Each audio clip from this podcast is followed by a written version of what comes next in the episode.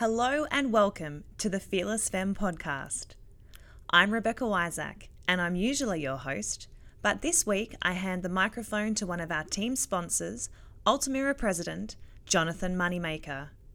When Jonathan asked to host an episode of our podcast, I happily agreed, but the catch was he'd be asking us the questions. We met in Arlington, Virginia, ahead of the Armed Forces Cycling Classic. Sitting alongside Jonathan is Altamira Senior Vice President Blaine Worthington and our Fearless Femme Team Director, Arounkone Sananikone. Enjoy our chat with Altamira. So, Blaine, do you want to tell us a little bit about Altamira? Sure. Altamira is an intelligence uh, mid-sized company in the defense spaces, working for intelligence agencies, uh, primarily. If it has an A in it, it's probably pretty important. NSA, NRO, NASA, NASIC, and uh, your podcasters probably recognize some of those acronyms. We specialize in machine learning and analytics, software engineering. We are located in a number of locations. Uh, McLean, Virginia is our headquarters of our company. We have offices in Columbia, Maryland. We have an office in Dayton, Ohio, in New Mexico, and a couple offices in in Florida, one in Tampa and one in Jacksonville, Florida. We have about 400 employees. We've been in this space for quite some time. Um, let's see, what else would you like to know? Wow. Intel is what we do. Simply, it's we usually describe it as the best-in-class innovation partner to the national security national security community. Um, but everything that Blaine uh, expounded upon, and then as we look at from a corporate culture standpoint, um, we try and outreach, uh, do outreach in our local communities as well as interest from across the company, um, where we've gotten to marry up with the Armed Forces Cycling Classic and the Fearless Femme. It's kind of been a, a neat partnership over the last uh, couple years, um, and we're super excited for this year. Last year was really exciting, and um, yeah, it's fun to be able to have a little conversation in it. Yeah, I guess I'd, I'd, probably should introduce, and we might do this before we jump into yeah, your yeah, yeah. Um, question, but introduce the voices in the room. So I'm Rebecca Wiasak, one of the Fearless Femme writers. Um, Blaine, did you want to introduce your role? Sure. I'm a senior vice president for Altamira. I run the DoD intelligence business and been with the company over five years now and Jonathan Jonathan Moneymaker, the president of Altamira. Um, been with the company now a little bit over five years. Actually, today is the five year anniversary. So congratulations! Yeah, yeah. What a lovely way to mark the occasion. That's right. Um, and then I've got Arun uh, DS. You can introduce Hi. yourself. yeah, I'm Arounkone Sananikone, the uh, director of the Fearless Femme Racing Team, as well as the mechanic and whatever else it takes water bottle filler and everything. The mastermind behind the operation. I love it. Great to be here. Thank you. Yeah, absolutely, absolutely. So we got we got started um, with the Armed Forces Cycling Classic. Um, personally, probably about ten years ago, um, and then the last five years with Altamira. Um, we got partnered up with Runcon four years ago, three yeah, years ago. Yeah, I believe it was 2015 yeah. that uh, the event coordinator came to me and said, "You've got some world class riders, and we've got a world class company. Let's put them together." No, it's cool. It's been cool. It's been neat. yeah, and it was uh, it was a new project for me because I I juggle a number of other roles, and now they wanted me to run a men's team and a women's team, which was already overload without even coming to a bike race. Sure but the opportunity presents itself, and they often say, "Good luck is when opportunity meets execution." So, a couple of cups of coffee. Here's an opportunity. Let's go. And uh, we were on the podium. So, what was the first year that you got involved with Rob in uh, Armed Forces Cycling Class? That was 2015. Okay, so that was the, so your first year was our first year together. Absolutely. Oh, that's very cool. I didn't and realize that. That year we were on the podium for the men and the women for both days. That's awesome. That's awesome. And we started, we did one year with the men's team, and then the last two years with Fearless Femme, right? Yes. That's very cool. That's awesome. Mm-hmm. And last year was exciting. Rebecca, you want to give us like the quick recap of uh, last year? I yeah, I love that we have a special edition kit for this weekend with the Altamira logo, and I continue to wear that in Australia. Actually, Um, We saw your we saw your Instagram post uh, down in Australia. It was awesome. yeah, I, I, I mean, this weekend is pretty cool. It's a, a part of America that I hadn't been to previously. Um, we always have a, a rock star team full of, uh, yeah, pretty impressive riders. So last year, I know George Baker got in on the podium Yeah. um, on the second day. Uh, so I crashed out, unfortunately, of the Saturday. And again, Arounkone's assembled a, a pretty impressive lineup of riders for this year's event. Um, so we're pretty excited. We have some strong guest riders, Katie Compton, who's one Awesome. of the, the best ever cyclocross riders Yeah, from yeah, yeah. America, and then uh, Nat Redmond from Australia. She's also a cyclocross rider. So those girls just yeah love getting in amongst it, getting their elbows out. Um, so a nice mix of, of riders. Um, so be able to yeah cover all bases on the weekend. Good. How was your who was your childhood inspiration? How did you get started in this? What Uh, brought you to biking, cycling? Yeah, I was actually a, a track and field runner initially. So my I guess my childhood inspirations, uh, the people that I looked up to, aside from my uncle who was a a national age group swimmer. He's only four years older than me, so he was someone that I aspired to. But I had kind of I guess posters and bought running magazines and looked up to Australian. Uh, track and field athletes so Cathy Freeman, Melinda Gainsford Taylor, Tim Forsyth, and I have photos. You know, you go and you ask to interrupt them in training or um, ask for a photo. Uh, so, yeah, I guess they were my idols. I didn't grow up in cycling, so I didn't have any cycling idols. And, and potentially now there are people that you you, you do uh, follow their careers. Of course, Instagram's a great way to to follow what other people are doing. Um, but I probably don't have a, a cycling idol as such. Right. Potentially my partner, he's also a cyclist, Ben Hill. Um, he recently won a stage of the Tour of Japan, and that Nice. was pretty exciting. and we cool. spend a lot of time apart, so it's nice when we're both achieving our goals because we're, yeah, I guess choosing uh, this lifestyle, um, and it is a little bit of a sacrifice. So it is nice when you're able to, yeah, tick some goals off No, yeah, um, yeah. along the way and and uh, achieve some things. So, how many, if any, don't know, how many repeat riders from last year to this year, other than yourself, or you have a whole new team?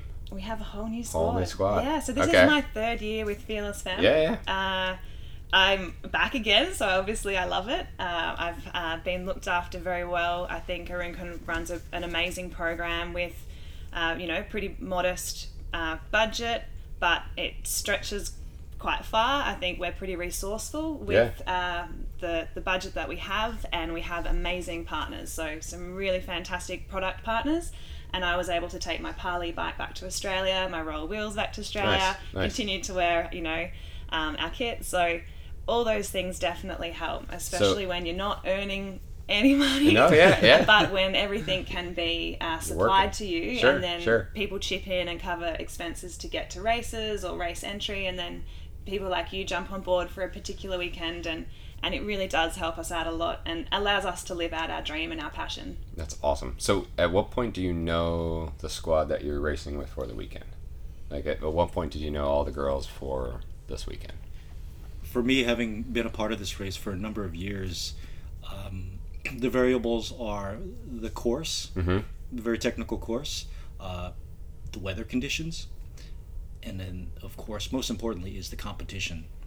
So once you put all those variables together, you try to identify the focus group or the core riders who can play the roles that will create success, um, but also safety. So within the context of that, the riders that we brought here have versatile capabilities, Beck being one of them. So within that, I choose riders within our core and then try to find out external, almost like a free agent, Sure. Kind of come in. complementary pieces that, that fit the puzzle. absolutely to, to help out with that. But uh, within the race group, skill set isn't the most, it isn't all that I look for. Mm-hmm. It's obviously professionalism and how they carry themselves. yeah, yeah. So how was the competition this weekend? every year this race brings out arguably some of the greatest competition our country has to offer and you'll find a number of high level international riders coming here and yes it's it's giving me a little bit of anxiety Anyone you have your anyone you have your eye on for tomorrow? What are Um, you thinking? there are a couple okay. they have been successful here many years in, in the past I like to say that for a while we played a big role in, in dominating Sure, the, sure. this race. But there's a team called Tibco. Yeah. Um, there's a couple of riders from Italy, Valentina Scandolara. There are some great Americans here from uh, CWA Trek. So they they will present some significant challenges to us, but by and large, I think we have, and I'm being biased, but I'm also being objective, the best team here. I love it. I love it. So what is what does preparation look like, both for kind of the season at large, and the different phases maybe of a season, and then coming into a race like this weekend? Yeah, so I guess I focused primarily on road racing over the Mm-hmm. summer. I had some amazing opportunities racing with the Australian national team and some Saw big some. UCI races and the Tour Down Under and Cadel Evans Great Ocean Road Race. So uh, I also did the Melbourne to Warrnambool, so some really epic big road racing. Uh, but coming to America, we're predominantly a crit team, so Criterium Racing is generally an hour in length. It's a circuit race, so it gives a great opportunity for people in the crowd. I know you guys brought out a big team Yeah, to support yeah, us on absolutely. the Sunday, and uh, I guess it's um, fast. It's it's just a different style of racing. Uh, and when I was I was previously a track cyclist, so that translated very well to be a crit Sure, racer. sure. And, and the, the training is a lot of sprint, a lot of shorter efforts. Um, some of the courses present different challenges. There might be a power climb in it or a little bit more technical. So the cyclocross skills translate very well into crit racing because you're taking these turns at I'm not sure in miles per hour because obviously I'm Australian. But it's quick. yeah, you're taking turns at 40 k's an Yeah, hour, and, yeah. and you know you, you probably would slow down more in your car to take those turns. So yeah, there's definitely challenges there. Um, so I do a lot of training on the indoor trainer, um, a lot of shorter efforts, and yeah, the different phases in the season. Generally, it's longer, getting some base fitness, um, and then when you're coming here, you're on the road quite a bit. So you're generally away most weekend racing. There's two travel days. How many involved. how many races a year? I think I counted about 35 race days for me in the States in a three month block. Holy smokes! Wow. Yeah, so where we have some stage racing where it's 10 or 11 days long and it's back to back. You're up every night racing. So you get into a really great routine then Yeah, of yeah. going to the race. It's late night, late dinner, you're late to bed, but then you have a little sleep in, get up, go for a ride in the morning, generally just to Loosen the shake, legs up. loosen Yep, the legs yep, up. yep. Exactly. I think runners call it a shakedown. Um, so just to get the body moving. Come home, have a nap. Um, I'm a big napper, so uh, good. generally It's my favorite part of the day. absolutely. So I, uh, I really enjoy yeah the recovery components of being an athlete, and that's a, something I do put, place a big focus on as well. That's awesome. The Armed Forces Classic Cycle is an important one for us. We do a lot of work with the Armed Forces. So, what's your strategy to win this weekend?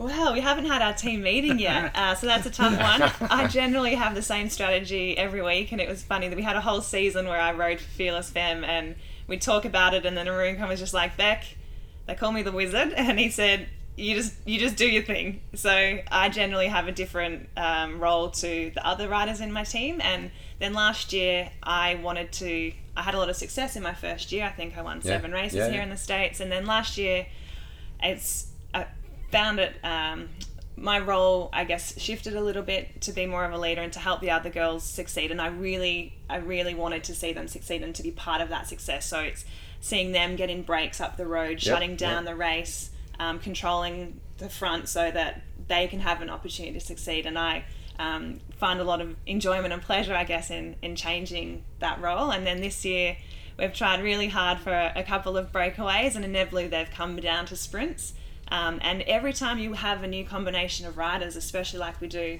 this weekend it's also learning how each other races Sure. um, because it's something you just have to have the intuitive I mean the, the race tactics and the nous to know how the race is playing out, who to look out for, who's the sprinter's wheel, are we going to do our own lead out, and then to know exactly what your sprinter needs or what the lead out ro- route rider can deliver. So the so the Armed Forces Cycling Classic, two days of racing, two different races, two different courses. Like walk us through maybe a little bit of quote unquote the 101 of each style of race. You talked a little bit about the crit, but you know the, the other components of that and how they different. And then this year, the switching of the two. Usually we have the crit first and, and the road race later. But how, how does that work and how does that play into things? when I look at the the race and, and the strategy, again, I I look at who we're going up against, and then I look at who our personnel is to be able to neutralize that and then capitalize on that. but the critical uh, mission behind the whole race is number one to make sure that we utilize and employ our riders Yeah. uh, safely because if they can stay in the race, that means they're executable within the context of Yeah, the yeah. race. So keeping a race plan within the race route that enables them to stay upright. But they say stuff happens. Oh yeah, yeah, yeah. And when that happens, you have to have a plan B, and then you have to rely on race instinct. I've made sure that the riders on this team know how to race on their feet, even if it means that they can't hear what I'm trying to say, Sure. or if they can't read my mind as they run. and what is that communication? So for for those of us that may not be on the course, kind of in the action, like what does that communication look like between kind of a, a, a race director and a team leader, and you know, and a, a lead cyclist and the and the and the team on the on the road? the the race symbolism or communication Yeah. is all visual. Yep. But you have to realize that it's quick. It's quick, so it can't be complicated or sophisticated. It's it's a hand gesture. Yep. Um, I'm not going to reveal it uh, necessarily, but it's pretty darn Yeah, simple. yeah. They need a visual indication that says pick it up, bridge, Yep. faster, Yep. stronger, and I often have to hope that they see me. Sometimes they don't Sure, because they sure. can be in a precarious focused, situation. Yeah, so i it's really important that uh, visual communication that I hope is seen can then be administered within the short amount of time that they need to make that motion happen. It's a lot of thinking on your feet. It's a lot of relying on instinct, trusting your teammates, trusting your bike, trusting your training. A lot of the intangibles that just go into we're in attack mode where this is combat zone. We gotta trust our instincts. And from race to race, a lot of it is actually dictated by the flow of the race. So you mentioned trusting the bike, and I want to come back to kind of how you pick the overall schedule and how Armed Forces Cycling Classic fits into that schedule. But everybody loves the equipment. So what are we what are we riding tomorrow? Tell us about the bike. Tell us about kind of the components. We're on a Parlee Altum, so it's the bike that I've been on for two seasons now. So we were able to dial in our setup from day one when I landed Nice. in America, which makes a huge difference because often if you're switching brands or on a new team, um, you're not familiar with the equipment. You, you, you don't necessarily have trust in the equipment. Yeah, yeah. And I think that's so important that I know I can rail the corner and my tires. What, what width tire are we using tomorrow? Let's We're on roll wheels, so Okay. they're roll carbon Okay. race wheels. Um, and then the Schwalbe wi- the tires, I think they're 23. They're 25. They are 25. 25 because everyone comes up to me in Australia and goes, wow, they, they actually look really thick. Um, 25 often, often does look a little thick. yeah. And to seg- segue into that, yes, it does look thicker. but it's the cornering. Like how do you how do you do? You, so that's your that ends up being your call on kind of the equipment checkout. Yeah, so Okay. I'm an engineer by background. Yeah, I spent love it. many years Both as a composite engineer. Actually, my senior design project in college was epoxy resin technology. And when you look at what is a composite, it's two critical materials. You have your uh, your carbon filament, Yeah. Yeah. which has various layers of pre-preg, blah blah blah. I won't go into the details of it, but the glue that holds it The together resin. is epoxy resin. So when you ask your very elementary bike rider, "Oh, my bike is really strong. My bike is really light," I just say, "Wow, you must have looked at Wikipedia." Let me tell you from a chemical engineer's perspective of why this bike is better. It's the layup, but more importantly, it's the carbon. So I chose this, the bike Parlee because I valued what they did long before the bike.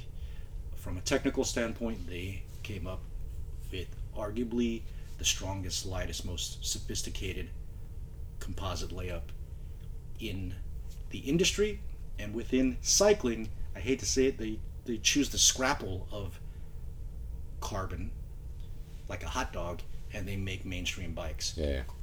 Parlee does the opposite. They choose the premium cut and they make a bike. Nice. And so, if I'm going to be accountable for this team from a mechanic standpoint as well as a director, I need something that I know that I trust.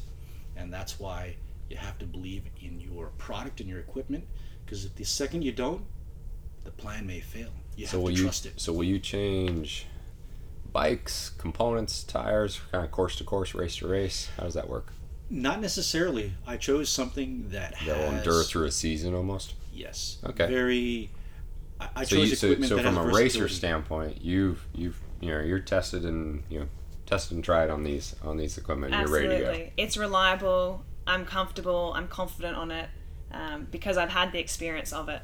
Um, and even to the point where we don't run inner tubes, we're using tubeless tires. They're all tubeless. Okay. So I've had my bike. I've come back in uh, to the team meeting after the race, and the bottom of the frame's been covered in sealant. Yeah. So obviously my tire, my tube, uh, my sorry, my tire has sealed up during the yeah. race. Didn't even know I had a flat. Uh, and things like that, where I don't have to pull into the pits and take a lap out and Yeah, have yeah, the stress. yeah. And sometimes that stress is actually good for a cyclist because you get a little adrenaline rush. yeah.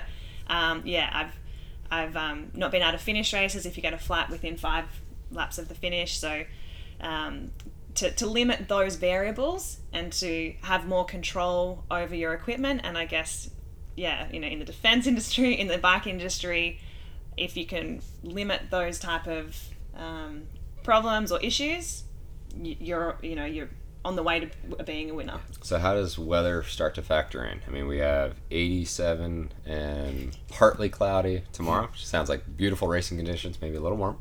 Uh, 84 potential thunderstorms on Sunday. You got the crit race on Sunday. It's going to be potentially a little wet. How does that factor in? For me, as the director, it factors into the preparation of the tire pressure. Okay. much like Formula One, and I look at how I prepare for each race as a mechanic portion of what I do.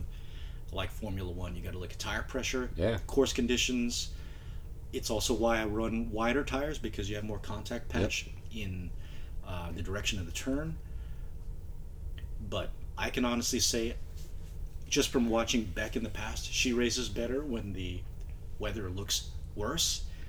I think she becomes more confident. I become more confident because I believe in the equipment. I believe in how Oh she yeah, trains. love it, love it. But it then plays into the psychology of our competitors because they may see a rainy day as, oh gosh, we've got a menacing cloud, we've got Yeah. precipitation, we've got thunder, lightning, wind. I'm thinking, Beck's just going to drop the hammer. let's bring it on. Love it. Yeah. I definitely find that the other riders will race, especially if it's just wet, they'll race like it's dry, and that terrifies me because people may lose control. They may their tires may be too high. They don't know how to handle their bike in these conditions, and there's just carnage. And I, I just don't like being in amongst the carnage. But if it's pouring rain and the with the conditions the worst, like um, if the conditions are worse, it's better for me because people generally ride like it's wet, and so they'll slow down. whereas I can, of tr- that. yeah, definitely take advantage of that, knowing that I trust my equipment. I've ridden it. I've had some of my best results have come in horrendous pouring rain. Um, Love it. yeah, Love it. But if the conditions call for no precipitation but high winds or heat, to me that actually can be pretty uh, dangerous. Yeah, to- wind and to heat is bike. always tough. things like breakaways Yeah. probably may not last because Yeah, you have yeah. this component against you. Heat, it can wreak havoc on how you hydrate, how many times you go for your water bottle. So many people respond differently to heat, humidity, and just a lot of UV radiation on you. So for me, I take a lot of sensibilities into that. So a little bit of let's do a quick commercial for Armed Forces Cycling Classic for those that don't know. Um, I mean, what are the what are the distances? What are the times? Obviously, it, it's a wonderful part of the local community to be able to bring spectators out and enjoy the sport, enjoy the teams. Um, what time you know? What time are things kick off from your guys' standpoint? How long do people have to, to, to come out and watch you, and those types of things? So the Armed Force Cycling Classic is two days of racing in uh, Clarendon and then in Crystal City, all within the context of our nation's capital. Absolutely uh, amazing course. One of the most, actually, two of the most technical courses within the United States cycling criterium circuit. It, within that, it brings some of the best competition. Everybody is here to do battle. So you bring competition, great money, amazing venue, great sponsors, overall beautiful spectacle, and you can expect a great day of uh, racing, of participating in the charity ride, Sure. and then just enjoying uh, our nation's capital and the historic monuments that all exist within a stone's throw of this area. It's awesome. What time will you guys roll up to the start line? It's always a little bit of TBD. I think the the the amateur corporate riders like ourselves start at seven tomorrow. Seven tomorrow. So that means we got three hours of racing. So that probably puts you guys somewhere in the vicinity of start line around ten to eleven ish. I think you guys are eleven. Uh, so for, for those out there, uh, if you've hopefully you're, you'll you'll have watched it by then. Um, and looking forward to a great weekend of racing. Things like this, and frankly, similar to our industry and our company, never are a, a kind of a, a single uh, a single effort. Um, you know, we work with partners across the both both our customers, our mission partners, uh, partners within industry, where we can build amazing solutions and deliver them to the intelligence community. You guys obviously work similarly, um, and a lot of different factors come together to, to produce a, a winning team. You know, go ahead and you know what are some of those other sponsors that come together and, and really set you guys on the right path. We've got an amazing series of sponsors, much like Altamira. We look at companies that want to not just have a, a, marketing mission, but more of an investment into the community and relationship to the to their your own employees, which I would call teammates, Sure. co-workers. We want to partner with companies that have a long-term vision of health and wellness, and want to devote their brand to the idea of the underdog. And when I came up with the, the team name of Fearless Femme, I already knew that I had a lot on my plate. But I often thought if you want to get something done, you give it to the, the person who's the busiest, who has a scope, schedule, and budget, and is ready to go. And many of these companies saw that and saw our mission to bring and integrate a, a lifestyle of health and wellness to represent the underdog who doesn't maybe have everything, but fearlessly tightens up their bootstraps, clicks into the big ring, gets in the drops, and says, All right, game on, let's go do this. Let's get fearless. So many of those companies want to integrate that sense of thinking and work ethic into their company. But long term for me, just from my background, I want to utilize Fearless Femme as an inspiration to someone who doesn't think they can get something done. Yeah, you can. There are going to always be variables. Go around them instead of go through them. You have to think fearlessly sometimes. In fact, I try to think fearlessly all the time. And so our sponsors, I believe, want to integrate that into their work culture, but also bring a sense of team spirit and health and wellness. Kids, oftentimes, um, healthy coworkers are often the, the most fun, easy to No work doubt. with, No doubt. fun to hang out with, in the office or out. So Rebecca, you guys haven't had your team meeting yet. Arunkai, you're going to have messages. You, Rebecca, you're going to have messages. What are going to be the messages to the team tonight? Whether it's ride fearless. What, what's your thoughts? Yeah, so we generally try not to talk the night before, um, just so that the riders can relax and not be kept awake thinking about a race Sure. and, and tactics and strategies. Um, you know, privately we might have a look at the um, the race manual to see the courses, study the courses, um, potentially the other rider lists, so that you have an idea and a feel for who's here. Because you need to also th- get into the, the head of your rivals. So you need to know, okay, we have a plan and we know the personnel we have and how they best can deliver a result. And we generally may have a dedicated or protected rider, but then with a couple of different options within that.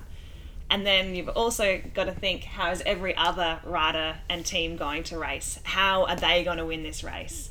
Because you need to be prepared for multiple scenarios. Uh, so your plan might be great and you might be aggressive, but if another team's going to be the aggressor first, you need to be able to respond to that. And Sure. yeah, as Arounkone said, think on the fly, be adaptable.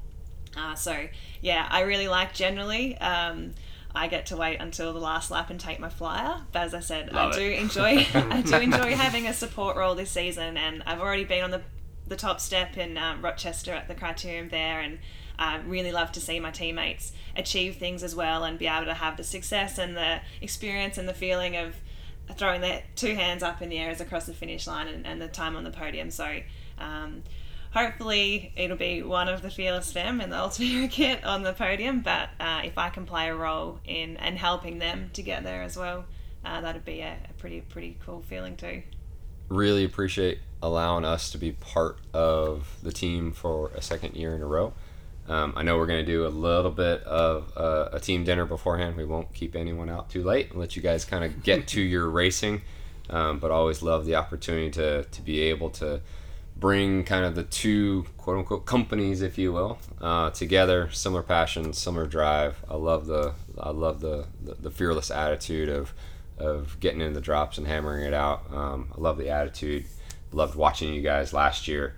Um, really looking forward to a great weekend of racing and um, certainly years to come. So, um, again, thanks on behalf of Megan, Blaine, and I, uh, and the company at large. You know, uh, Altamira is proud to be part of the Fearless Femme, and uh, again, looking forward to a great weekend.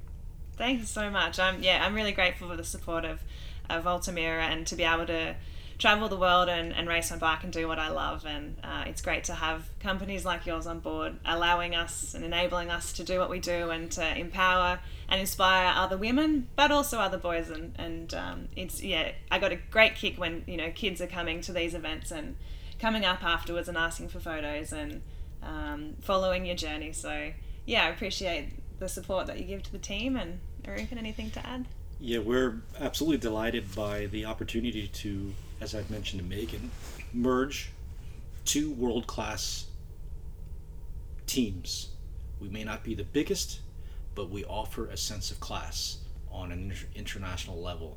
And to bring together two world class entities, to me, is, is a beautiful relationship. And then it just makes sense that you guys have a bike culture, we have a culture where we want to build a strong work ethic and uh, a huge sense of empowerment within within our programs. So it's been an absolute privilege, and thank you so much to the both of you for allowing us to be a part of it and to represent.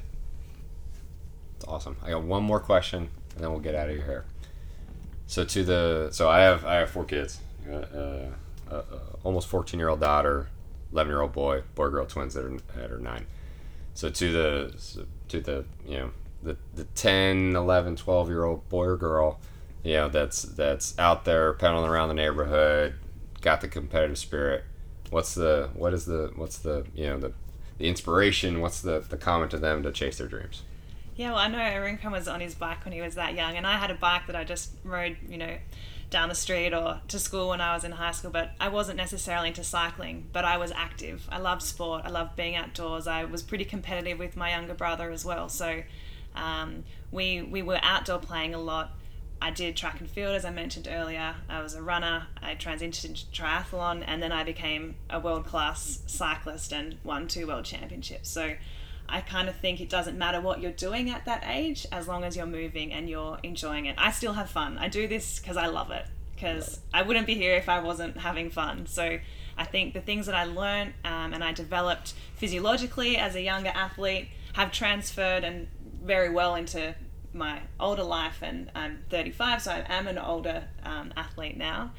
But I was just trying every sport at school. I signed up for everything. I represented the school, the city, the state in uh, a couple of different sports, but I think it just doesn't matter what you do as long as yeah you're enjoying it.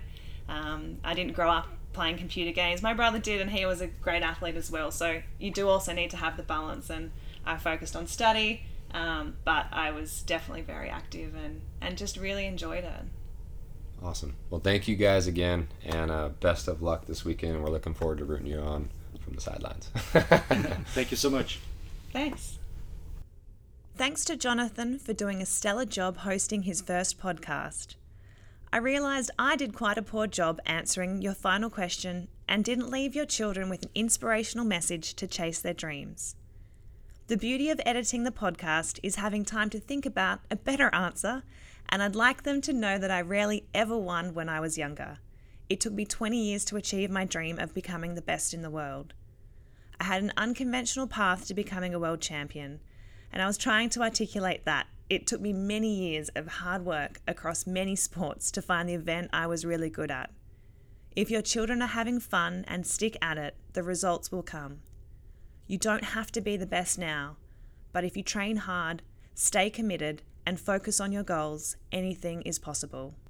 You can find out more about Altamira on the sponsor page of our website, fearlessfemmeracing.org. You can also follow the team on Facebook, Twitter, and Instagram. If you enjoyed the show, please be sure to hit subscribe and share it with your friends. Thank you for taking the time to join us. Stay safe and be fearless.